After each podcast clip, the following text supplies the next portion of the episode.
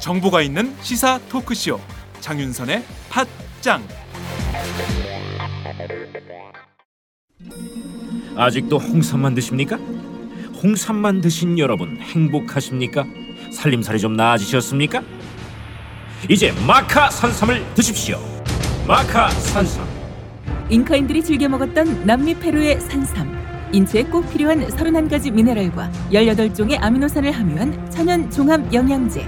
세계적인 슈퍼푸드로 인정받아 전 세계가 열광하는 그것. 바로 마카입니다.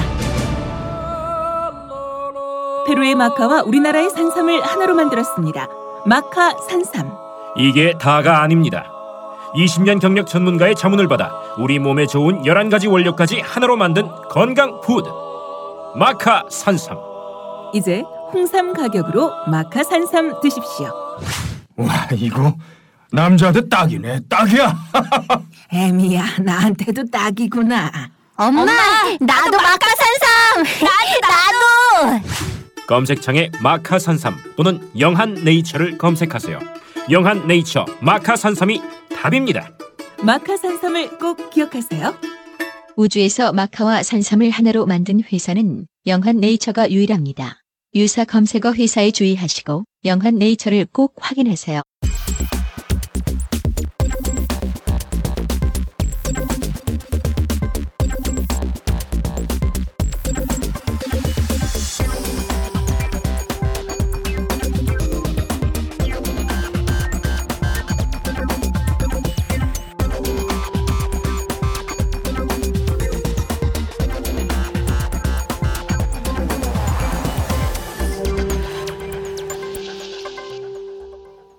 이택수의 여론 읽기. 이택수의 여론 읽기 시작하겠습니다. 매주 금요일의 고정 코너인데요. 실시간 변화하는 여론의 흐름을 데이터 중심으로 살펴보는 코너입니다. 오늘도 어김없이 코너지기 이택수 리얼미터 대표와 함께하겠습니다. 대표님 나와 계신가요? 네, 안녕하세요. 네, 지난주 반응이 아주 뜨거웠습니다. 아, 저 정말이에요? 네, 아, 우리 애청자들 가운데 이 데이터, 네. 특히 이제 여론의 흐름에 목말라 하는 어, 층이 네. 굉장히 많이 있구나라는 걸 제가 절감을 했습니다. 그래서 아, 아, 네. 제가 앞으로 더 잘 부탁드린다는 말씀을 꼭 드리고 싶었습니다. 아, 감사합니다. 자, 우선 오늘 나온 따끈따끈한 일간 정례 조사부터 살펴보겠습니다. 어, 박근혜 네. 대통령 국정 수행 지지도 조사가 어떻게 나왔죠? 네, 박근혜 대통령 국정수행 지지도가 어제 기준에서 네. 3월 12일인데요. 41.8%로 지난주 주간 집계 39.3%보다는 뭐 대략 한 2%포인트 어, 높아진 수치로 나타났는데요. 네. 부정평가는 51.4%. 어, 여전히 과반을 넘고 있는데 사실은 주 중반까지는 어, 긍정 부정이 네. 엇갈리는 것 아니냐, 모처럼 긍정평가가 부정평가보다 높아지는 것 아니냐는 아, 전망이 나올 정도로 어, 지난 3월 10일 화요일 날은 46.4 대 46.1 부정평가가 0.3%포인트 음. 높은 수준으로 근접을 했었는데요. 네. 어, 다름이 아니라 박근혜 대통령이 해외 순방을 마치고 월요일 날 아, 귀국하자마자 네. 리퍼트 대사 병문안을 했었죠. 그리고 그렇습니다.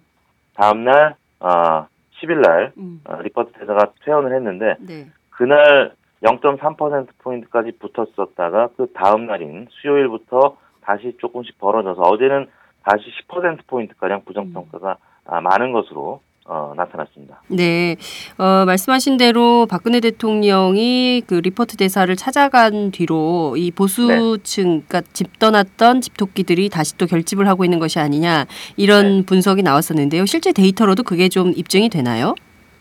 그렇습니다. 그 부산 경남이 어, 그동안에 박근혜 대통령 지지율이 많이 하락하는데 큰 어, 축이 됐던 지역이었는데 네. 부정평가가 뭐 대략 10%포인트 어, 이상 어, 높았었었는데 네. 아, 이번 주, 그러니까 어제 에, 수치로만 보면 어, 부정평가가 46.7, 음. 긍정평가가 45.1, 어, 거의 오차범위 내에서 근접한 것으로 나타났거든요. 네. 대구 경북에 이어서 PK 지역 어, 유권자들도 이제 부정평가 많이 줄어들었다는 점에서는 집토끼가 어, 지금은 돌아오고 있다라고 봐야 될 것 같고요. 또 어, 휴전선을 인접하고 있는 경기 인천 지역도 네. 어, 어제 기준하면 모처럼 긍정평가가 소폭 높아진 음. 49.8대 44.2 아, 이런 양상을 나타냈습니다. 그리고 연령대별로 보면 50대의 경우에 지난주에 긍정평가가 54%였는데 네. 어제 기준하면 58.2%로 음. 한 4%포인트가량 높아졌고요. 네. 60대 이상도 마찬가지입니다. 음. 지난주 65% 긍정평가였는데 72.2%까지 예, 오른 것으로 나타났습니다. 네. 정당 지지율별로는 어, 새누리당 지지층이 82.8% 굉장히 어. 높은 지지율을 그러네요. 어, 지난주에 보였었는데 그보다도 어제는 2%포인트 가까이 음. 오른 84.3% 네. 가량으로 나타났고요. 그 다음에 새정치연합 지지층도 어, 지난주에는 7.5%한 자릿수에서 어, 이번 주에는 어, 어제 기준하면 11.6%로 어, 두 자릿수로 오른 그런 모습을 나타냈습니다. 그리고 어, 보수, 중도, 진보 이렇게 이념 성향별로 네네. 보면 보수 중도층은 뭐 지난주랑 크게 변함이 없었는데 진보층에서 소폭 오른 20.8%의 긍정 평가를 보였고 어, 직업별로 노동직, 또 가정주부, 또 농림업 이런 기존의 집토끼층에서 네. 어, 이번 주에 많이 오른 것으로 나타났습니다. 네. 어, 실제로 이게 그러면 계속 이어져야 하는데, 어, 그, 어제, 네. 어제 조사에서 오늘 발표된 조사 결과를 보면 이것이 다시 또 이제 10%포인트 차로 격차가 늘어나는 양상이 드러난 것은 네. 원인이 어디에 있다고 봐야 될까요? 사실 이게 이제 정치 쟁점화 되지 않았다면 네. 어, 집토끼가 좀 모인 상태로 지난 화요일 기준에서 굉장히 긍부정이 좁혀진 상태로 유지가 됐었을 텐데 네. 어, 아시다시피 에, 시점상으로 지난 주말에 있었던 종북 축주 논란이 이번 주 중반 들어서 아, 어, 새정치연합에서 강공 모드로 들어갔죠. 그렇습니다. 어, 왜냐하면 예. 네, 새정치연합 지지율도 그렇고 또 야권 주자들의 지지율이 지금 동반 하락하는 모습을 어, 보면서 위기 상황으로 받아들인 것 같고요. 네. 그래서 어, 여권 음, 대변인이라든지 사무총장까지 직접 법적 대응 어, 의사를 어, 밝히면서 야권 지지층이 다시 결집을 시작을 하기 시작했고 음, 어, 중도층이나 보수층도 아, 이게 정치 쟁점화되면서 좀 과도한 음. 이념 논란으로 가는 것 아니냐 이런 우려가 반영이 된 것 같습니다. 어제부터 다시 예, 그저께부터죠 좀 벌어지기 시작해서 네. 말씀드린 대로 어제는 어, 대통령 지지율도 다시 10%포인트가량 굉장히 음. 많이 벌어진 상태입니다. 네. 이를테면 리퍼트 대사의 피습과 관련해서 상식적 대응을 새누리당과 박근혜 대통령, 박근혜 정부가 했다면 그 수준으로 현재의 수준으로 네. 격차를 더 벌릴 수 있었는데 뭐 사드 배치라든가 아니면 테러 방지법이라든가 아니면 그 밖에 뭐 어, 귀국 직후에 바로 리퍼트 대사를 찾아가서 뭐 위로한다든가 뭐 이런 등등의 좀 약간 좀 과도하거나 지나친 대응이 오히려 더 격차를 늘린 것이다. 네, 오히려 이제 그 여론 시장에 악영향을 미쳤다 이렇게 볼 수도 있겠네요. 네, 네 그렇습니다. 네, 정장 정당 지지도는 좀 어떻게 분포되고 있습니까? 네, 정당 지지율이 새정치연합의 경우에는 네. 아, 모처럼 30%대를 아, 그저께부터 회복하고 있습니다. 아, 아, 어제 기준으로 31.7%까지 올랐는데요. 네. 가장 저점은 사실 지난주 금요일 음, 저희가 이제 방송한 당일날 네. 조사했던 내용이었는데 27.2%까지 떨어졌었는데 네네. 사실은 이제 그 전주에 예, 지난주 목요일이었었죠. 새누리당이나 뭐 새정치연합이나 김영란법 부실 통과 문제라든지 아니면 보육시설 CCTV 설치 법안 이 부결이 되면서 네. 어, 양당 모두 좀 그 주춤을 했었는데요. 네. 어, 새정치연합이 그 다음날 금요일날 3월 6일이었는데 27.2%까지 떨어졌다가 네. 이번 주 들어서부터는 다시 소폭 음, 상승을 하더니 어, 어제 31.7%로 굉장히 오랜만에 음. 예, 30%대를 어, 회복을 했습니다. 네. 새누리당은 어, 목요일 날, 어, 그러니까 수요일 날은 40.3%까지 올랐다가 어제는 다시 소폭 좀 하락해서 39.6%를 기록해서 양당 격차는 어, 대략 한 8%포인트 네. 가량으로 어, 좀 벌어졌다 약간 좁혀진 그런 상황입니다. 네. 새정치민주연합이 이렇게 소폭 상승하게 된 원인은 어디에 있다고 봐야 될까요? 그 리퍼트 대사와 관련해서 종북 숙주 문제에 대해서 적극적으로 소송전을 벌이면서 강경 모드로 전환한 것이 영향이 있었을까요? 아니면 그 밖에 어떤 요인이 있었을까요? 제가 봤을 때는 새누리당 자체적으로도 어, 좀 과도한 이념 네. 논쟁으로 확전을 시키면서 약간 거부 반응을 음. 어, 유권자들로 하여금 불러일으킨 부분이 있고요. 네. 말씀하신 대로 새정치민주연합도 어, 주 초반까지는 사실 어, 수세 국면이었었죠. 네. 그러다가 아, 좀 과도한 어, 여러 가지 징후들이 나타나니까 어, 강경 대응 어, 모드로 돌아섰고 그런 부분이 에, 기존 지지층을 좀 결집시키고 어, 진보층에서도 어, 이게 더 어, 계속 확전이 되면 좀 위기 상황으로 왜냐하면 지금 뭔가 해볼 수 있는 어떤 국면으로 돌아서는 것 아니냐는 그 기대 심리를 지난 어, 28 전당대회 이후부터 야권층이 갖게 됐었는데 네. 그런 부분이 자, 어, 다시 한 2, 3주 만에 희석이 되는 그런 음. 과정. 그래서 20%로 또 일시적으로 정당 지지율도 후퇴하게 되면서 어, 진보층도 좀 결집하는 그런 양상을 나타낸 것 같습니다. 네. 지금 보면 양당 공이 30%대의 지지율을 보이고 있는 것인데요. 이제 새누리당은 30%를 상 거의 굉장히 상회하는 30%그 어, 를 밑도는 그렇지만 이제 새정치민주연합은 31% 수준에 이렇게 있는 건데 정의당의 경우에는 좀 어떻게 나타났나요?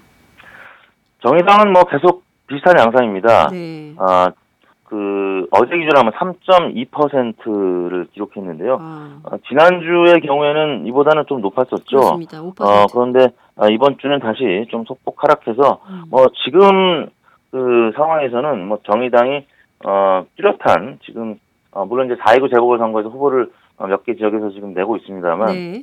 뚜렷한 지금 어떤 어 이슈를 어, 끌어갈 만한 음. 변화의 모습은 없었기 때문에 네. 어 지난주보다는 약간 하락한 뭐 오차 범위내기 때문에 좀더 지켜봐야 될 것 같은데요. 네. 뭐 양상은 그렇습니다. 음, 그러면 어 3.2%의 지지율을 보이고 있고 새정치민주연합이 31.7%인데 그러면 뭐 오- 오차범위 안에 있긴 합니다만 이 정의당 지지층이 좀 넘어갔다 이렇게 봐야 될까요? 새정치민주연합 쪽으로 흘러갔다 아니면 뭐, 뭐어그무저 무당파층이 이동했다 이렇게 봐야 될까요?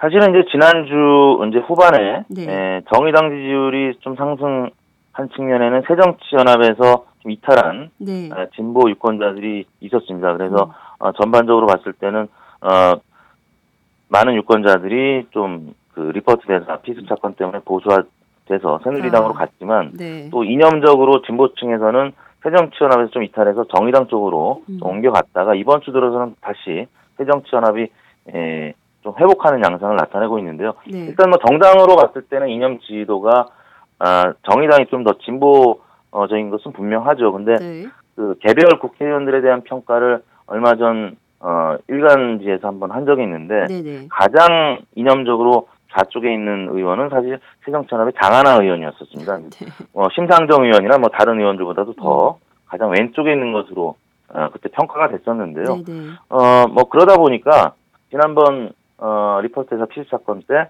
에, 새정치연합이 사실은 정의당보다 조금 더 음. 그 피해를 봤었던 게 사실이고요. 네. 이게 조금 정상화되는 과정이 바로 이번 주 어, 이지 않나 그런 음. 생각해 봅니다. 네. 직업별로는 좀 어떤 차이가 있습니까? 지역별, 직업별, 성별 좀 살펴보죠. 어, 그 정당 지지율이 이제 서울에서의 경우에는 새누리당이 우리가 평상시에 생각할 때는 그 국회의원들이 예, 새정치연합이 훨씬 많기 때문에 네. 서울에서만큼 새정치민주연합이 지지율이 높을 것이다라고 생각을 하는데 네. 또 정당 지지율만 보면 어, 새누리당이 근소하지만 계속 앞서고 있는 상황입니다. 아, 34.9대 31.7%로 어제 나타났고요. 네. 경기 인천은 조금 더 보수적입니다. 41.6 대 29.3 이렇게 나타나고 있고요. 네. 대전, 충청, 세종은 어 41.1 대 38.8 뭐 거의 팽팽한 수준으로 네. 뭐이 지역은 항상 뭐 대선 때도 그랬었고요. 음. 굉장히 팽팽한 지역이죠. 네. 캐스팅 보트 지역이라고 하는데 여전히 지금 그런 상황이고요. 부산 경남 울산은 46.4 대 27.6 음. 뭐 격차가 좀 있는 상황이고 대구 네. 경북은 53대 18 뭐 이런 상황이고요. 광주 전라 지역은 어 대략 13대 48로 새정치민주연합이 예, 강세를 보이고 있습니다. 음. 어, 직업별로는 어, 사무직의 경우에는 새정치민주연합이 어, 대략 24대 40, 뭐 많이 앞서 있고요. 어, 노동직은 반면에 44대 31 정도로 역시 새누리당이 앞서 있고, 뭐 가정주부라든지 자영업, 어, 전통적인 새누리당 집토끼 지지층에서는 역시 새누리당이 많이 앞서 있고, 음. 학생층은 또 새정치민주연합이 뭐 대략 어, 15대 33 정도로 더블 스코어로 앞서 갖고 있는 상황입니다. 네. 어, 통상 광주 전라 지역에서는 새정치민주연합 지지도가 상당히 우월할 것으로 예상을 하는데 이번에는 좀 어떻게 나타납니까? 특히 이제 이번에 4.29 재보선 때 천정배 전 법무부 장관이 무소속으로 출마하겠다라는 입장을 밝힌 상태인데요. 이 네. 지역에서는 조금 새정치민주연합이 어, 지지도가 어, 그렇게 네, 높은 것은 12.9대 48.4. 아, 그러니까 지난주 주간 집계로 보면 어, 12.2대 45.9. 네. 뭐 어제나 지난주 주간 집계나 큰 차이는 없습니다. 네. 아, 이번 주는 약간 이제 회복한 48%인데 지정당이 없다는 무당파층이 다른 지역에 비해서 좀 높은 편이죠. 어. 36.4%로 아직까지는 국민 모임이라든지 네. 어, 또 천정배 위원회 무소속 출마 뭐 이런 부분 때문에 어, 새정치민주연합이 호남의 민심을 어, 다 흡수하지는 못하고 있는 상황입니다. 음. 아, 그런 측면이 지금 여론 지표상으로도 나타나고 있고요. 네. 어, 평상시에 에, 새정치연합이 광주 지역에서 무당파층이 에, 이렇게 항상 높았던 건 아니고요. 네. 어, 높은 편이었지만 어, 어제 기준하면 어, 다른 지역에 비해서 매우 높은 음. 36.4%, 뭐 대략 3명 중에 1명꼴로 나타났습니다. 네. 그러면 지금 광주 전라 지역의 경우 전국을 놓고 보자면요. 광주 전라 지역이 무당파층이 가장 많다. 이렇게 분석할 수 있는 건가요? 그렇죠. 지금 뭐 다른 지역, 뭐 적은 지역 같은 경우는 뭐 대전, 충청 같은 경우는 네. 뭐 18%밖에 무당파층이 없거든요. 아, 그리고 저희 뭐 조사에 있어서 이제 표지고차가 큰 어, 인구가 작아서 네. 어, 표지고차 큰 지역이 뭐 강원, 제주 쪽인데 네. 뭐그 지역들은 좀 예외적으로 하더라도 네. 뭐 대략 적은 지역이 10%대고요. 많은 지역이 이제 서울 정도인데 30.5%. 좀 야세가 강한 지역이 지금 무당파층이 좀 많아진 상황인데 음. 뭐 그런 배경에는 아까 말씀드린 국민 모임이라든지 음. 또 선정대위원회 무소속 출마 등이 영향을 미치고 있는 것 같습니다. 네. 새정치민주연합 뭐 텃밭으로 알려져 있는 광주 전라 지역에서 지지율 지지 지지 정당 네. 없음이 이렇게 높다는 것은 사실 새정치민주연합에겐 상당히 그 경계의 시그널이 아닌가 이런 생각이 좀 들기도 하네요. 그렇습니다. 네, 그 이념 보수층으로도 큰 차이가 좀 있습니까? 지지 정당별로 나타나는 것이? 음, 보수층은 뭐 역시 새누리당 76%를 아, 기록하고 있고요. 네. 그다음에 진보층은 어, 새누리당 12.7, 새정치민주연합 42.7. 음. 어, 지난주보다는 약간 진보층에서도 새정치연합의 지지율은 50.7이었는데 대략 8%포인트 가량 아, 빠졌습니다. 네. 그리고 진보층에서의 무당파층은 광주 지역, 광주 전남, 아, 전북 지역처럼 34.7%로 음. 어, 가장 높은 무당파층 비율을 나타냈습니다. 네. 어, 여야 차기 대권 주자 지지도를 좀 살펴보도록 하죠. 음, 아무래도 네. 우리 청취자들이 가장 궁금해할 영역인 것 같은데요. 결과가 어떻게 나왔습니까? 어, 이번 주 들어서는 문재인 음, 새정치연합 대표가 어, 약세를 어, 보였습니다. 음. 어, 어제 기준하면 23.8%였는데요. 네.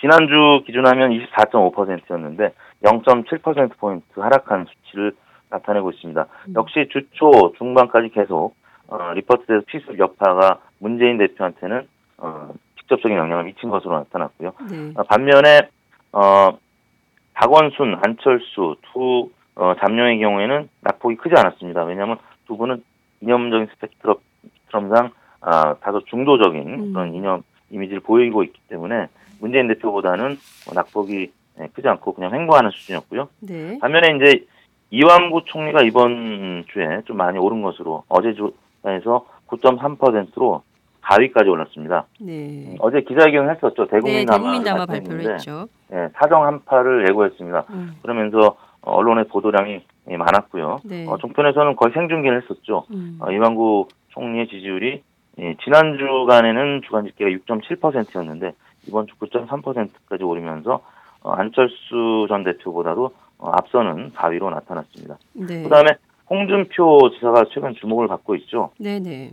어제 기준하면 어, 6.7%로 7위로 나타났는데 지난주 주간 집계보다는 2%포인트 가량 높아진 수치를 보이고 있습니다. 반면에 김무성 대표는 지난주에 13.1%였는데 어제 기준하면 9.7%로 음. 어, 대략 4%포인트 가깝게 좀 음. 하락한 그런 양상을 나타냈습니다. 네. 김무성 대표가 종북 숙주라고 주장을 했지만 여론조사에서는 크게 좋은 네. 반향을 일으키지 못하는 것 같고 또 네. 문재인 대표의 경우에도 영향을 조금 받고 있는 것이 아닌가 종북 숙주에 대한요. 네. 이런 것이 여론 지표로 드러나고 있다 이렇게 볼 수도 있을 것 같은데요. 어, 이완구 총리가 오른 것은 언론 노출도 높았지만 뭐 본인 스스로 네. 뭐 비리완구 백화점 이런 별명도 얻고는 했습니다만 뭐 인사청문회에서 그럼에도 불구하고 어찌됐든 대규모 사정 한파를 예고하면서 이것이 상당히 국민적 여론을 좋게 만든 이런 영향이 있었다 이렇게 네. 볼수 있겠죠. 그렇습니다.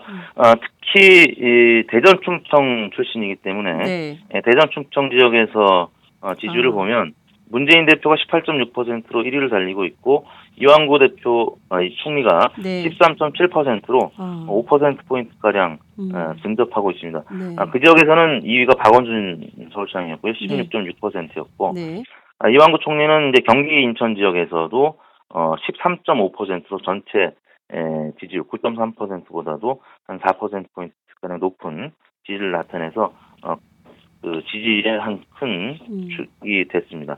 어, 문재인 대표의 경우에는 어, 광주 전라 네. 지역에서 27.8%의 지지를 음. 얻어서 전체 득- 그 지지율보다는 4% 포인트가량 높았고요. 그 다음에 박원순 시장이 15.6, 음. 안철수 전 대표가 14.1%로 어, 이세 잠룡이 광주 전라 지역에서 지금 1위와 음. 또 2, 3위 이렇게 1강 2중 형태로 네. 나타나고 있는데 박원순 안철수 두 잠룡의 지지를 합하면 그냥 문재인 대표와 지지율이 비슷한 뭐 그런 양상을 나타내고 있습니다. 굉장히 네. 치열한 경쟁 관계를 계속 보이고 있고요. 네.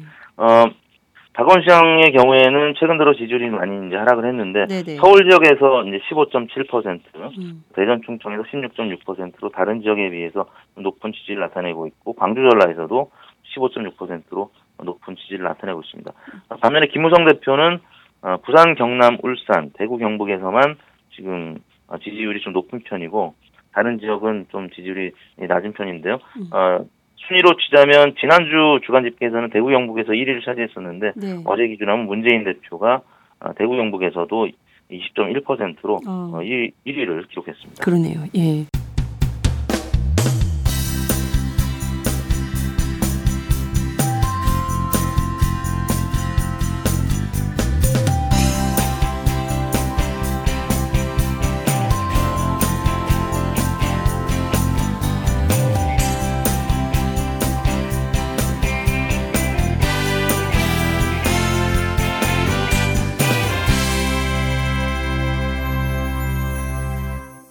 윤선의 팟짱 홍준표 지사의 경우에 여론에서는 사실 뭐 무상급식 관련해서 애들 뭐 밥 먹는 문제 가지고 저렇게 어 뭐 안 하겠다고 저러느냐라고 비판 여론이 있었는데 여론 지표로 드러난 것으로 보면 인기가 많이 상승한 것이네요.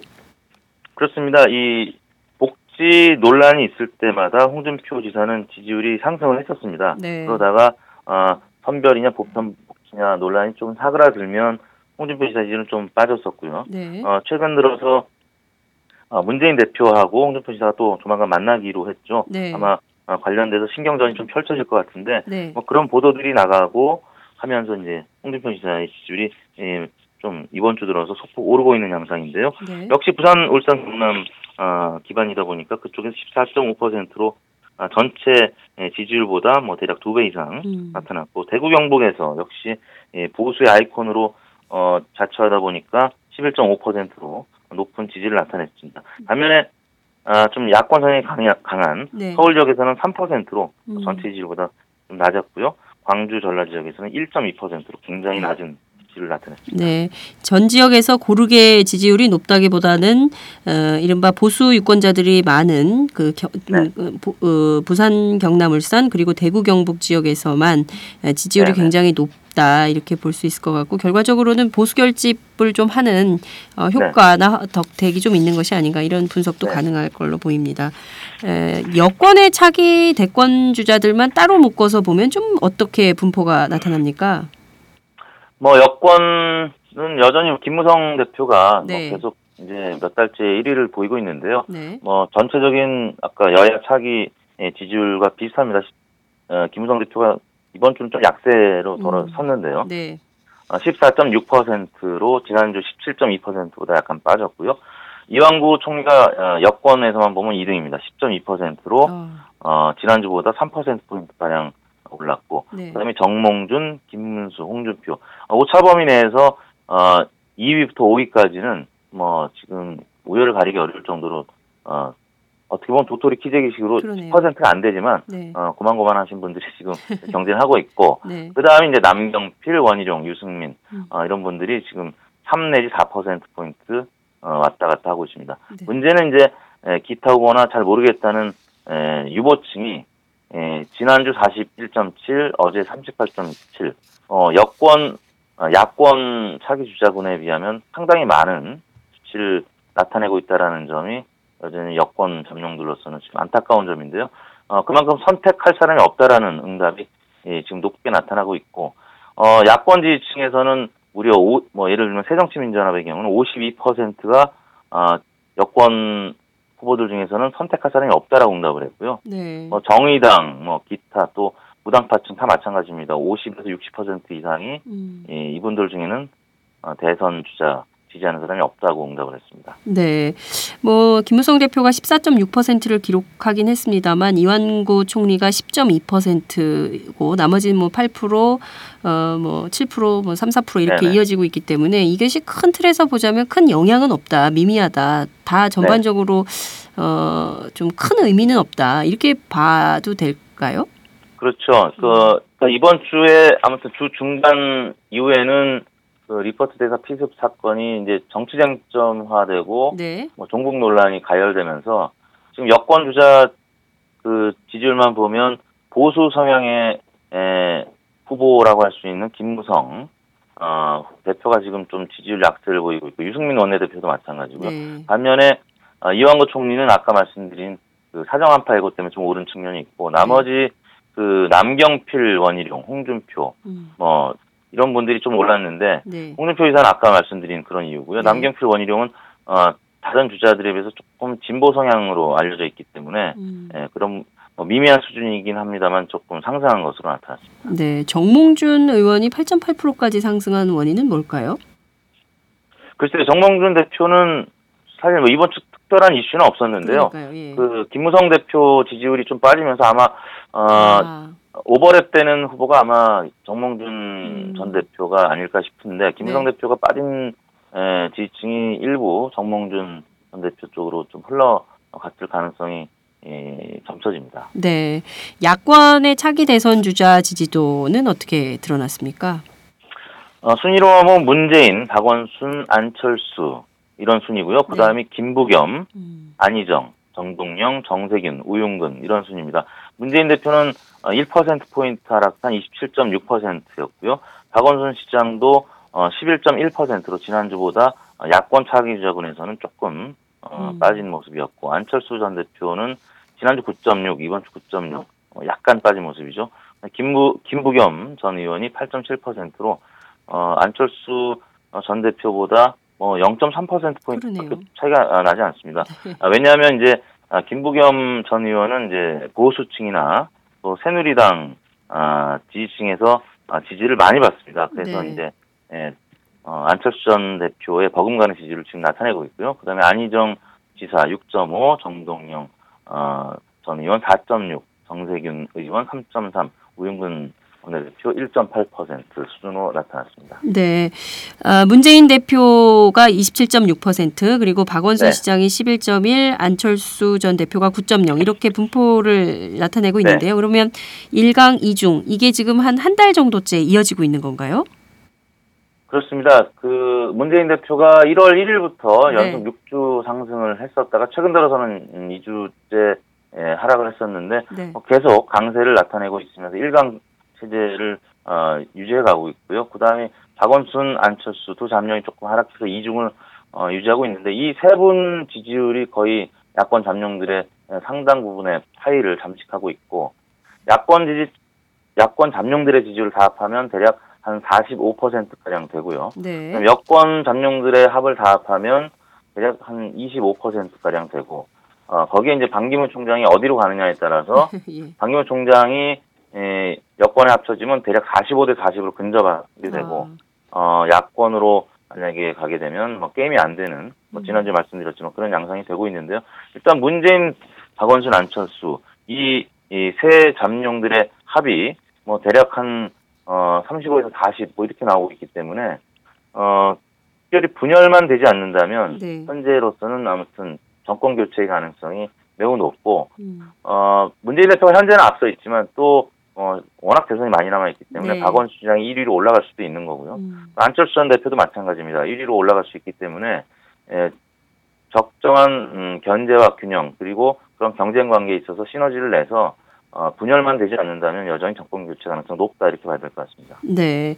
아, 분열만 되지 않는다면 정권 교체 가능성은 높지만 또 이제 야권은 분열의 가능성을 늘 갖고 있기 때문에요. 그런 우려가 있는 그렇죠. 것 같다라는 네. 생각이 좀 듭니다. 네, 오늘 말씀 잘 들었습니다. 감사합니다. 네, 감사합니다. 네, 지금까지 리얼미터 이택수 대표와 함께했습니다.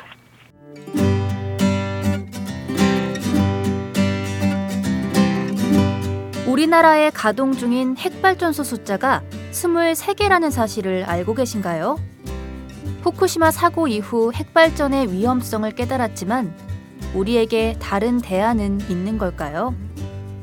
방사능은 관리만 잘하면 과연 안전할까요?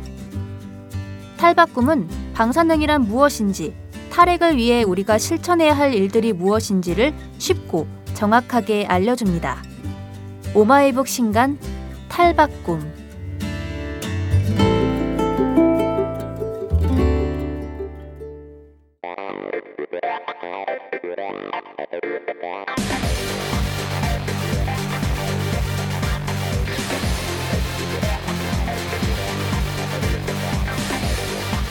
정보가 있는 시사 토크쇼. 장윤선의 팟짱